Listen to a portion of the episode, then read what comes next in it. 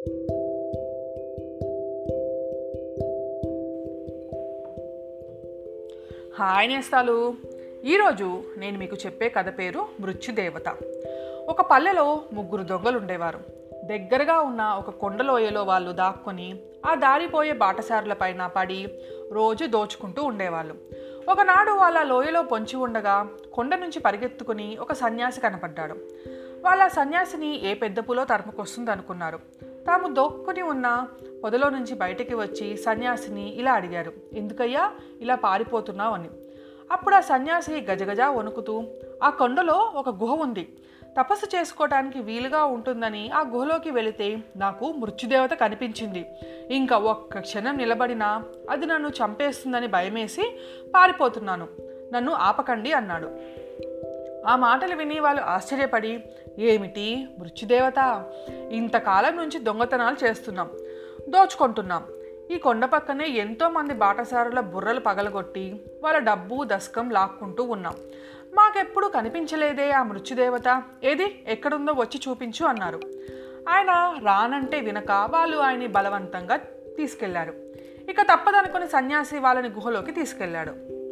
వాళ్ళు గుహలో కొంత దూరం వెళ్ళేటప్పటికీ ఎదురుగుండా పెద్ద ధనరాశి ఒకటి కనపడింది. అందులో ఉన్న బంగారం వెండి దగదగా మెరిసిపోతూ కళ్ళు మిరిమిట్లు కొలిపాయి. వాటి కాంతికి గుహలో చీకటి లేకుండా పోయింది. గ్యాస్ లైట్ పెట్టినట్టుగా దగదగా మెరిసిపోతున్నాయి. దొంగలు ముగ్గురు ఆ రాశి చూస్తూ నిలబడిపోయి తమ కళ్ళను తామే నమ్మలేకపోయారు. ఇక్కడ మన కళ్ళకు కనిపిస్తున్న ధనరాశి నిజమైందేనా? మాయ కాదు కదా మనం కలకనటం లేదు కదా. మన జీవితంలో ఎన్నడైనా ఇంత పెద్ద ధనరాశి ఒక్క చోట పోగుపడి ఉండటం చూసి అరుగుదుమా? ఆహా ఎంత అదృష్టం. భాగ్యం అంట నిజంగా మనదే. భాగ్యం. అని వాళ్ళు అలా నిలబడిపోయి చూస్తూ ఉంటే సన్యాసి అన్నలారా చూశారు కదా ఈ ధనరాశిని? ఇదే మనుషుల పాలిట మృత్యుదేవత.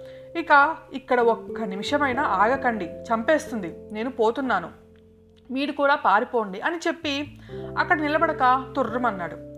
ఏది కావాలిస్తే అది ఇచ్చే ఈ ధనలక్ష్మిని మృత్యుదేవత అంటాడేమిటి ఈ సన్యాసి? అని వాళ్ళు ఆశ్చర్యపోయారు. వాడి మాటలకేంలే పిచ్చివాడు అనుకుంటూ ఆ సొమ్ముని పంచుకుందామని వాళ్ళు లెక్క పెట్టడం మొదలుపెట్టారు. లెక్క పెట్టడానికి వంద వెయ్య లక్షల కోట్లు అద్భుతాలు ఉన్నాయి ఆ రాశిలో. ఎంతసేపు లెక్క పెట్టినా తరగలేదా రాశి?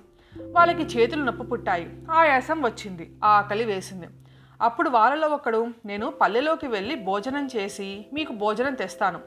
నేను వచ్చేదాకా మీరిద్దరూ ఈ రాశిని కాపలా కాస్తూ ఉండండి. తర్వాత ముగ్గురం పంచుకుందాం అన్నాడు. ఆ మిగతా ఇద్దరు సరే అని వాడిని పల్లెకు పంపారు. పల్లెకు పోతూ దారిలో వాడు ఇలా అనుకున్నాడు. వీళ్ళిద్దరూ ఎంత మూర్ఖులు. తమకి నిజంగా నేను అన్నం మోసుకురావటానికే వెళ్తున్నాను అనుకున్నారు. అంతేకాని ఈ ధనమంతా నేనొక్కనే దక్కించుకోవటానికి మంచి ఉపాయం ఆలోచించుకుని వెళ్తున్నానని ఈ తెలివి తక్కువ నాగమ్మలకి తెలియదు తెలివి లేకున్నా డబ్బులో వంతు మాత్రం కావాలట. మూడు వంతులు వేస్తారట. నాకొక్క వంతట. చూద్దాం.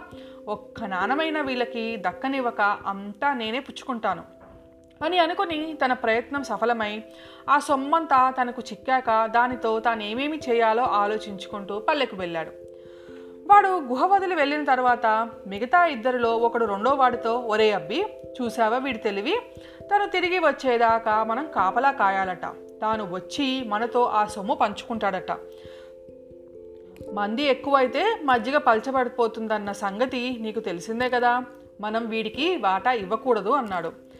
ఆ మాట విని రెండోవాడు ఇవ్వకూడదనే నేను అనుకుంటున్నాను. కానీ వీడిని వదిలించుకోవటం ఎలాగా? అని అడిగాడు. దానికేముంది? వాడు తిరిగి వచ్చే వేళకి మనమిద్దరం గుహ దగ్గర దాక్కుని ఉండి వాడు లోపల రాగానే తడువుగా మన దగ్గర ఉన్న కర్రలతో మోది చంపేస్తే సరి సరిపోతుంది కదా?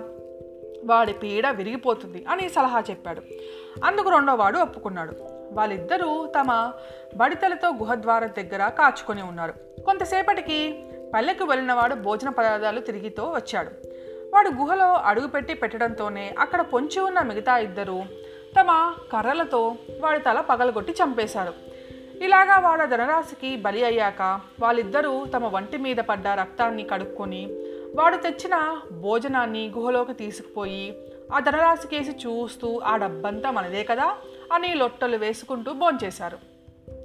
తిని ఇన్ని నీళ్ళు తాగారు. వెంటనే వాళ్ళకి వికారం వచ్చి కడుపులో చెయ్యి పెట్టి కలిపేస్తున్నట్లు బాధ కలిగింది.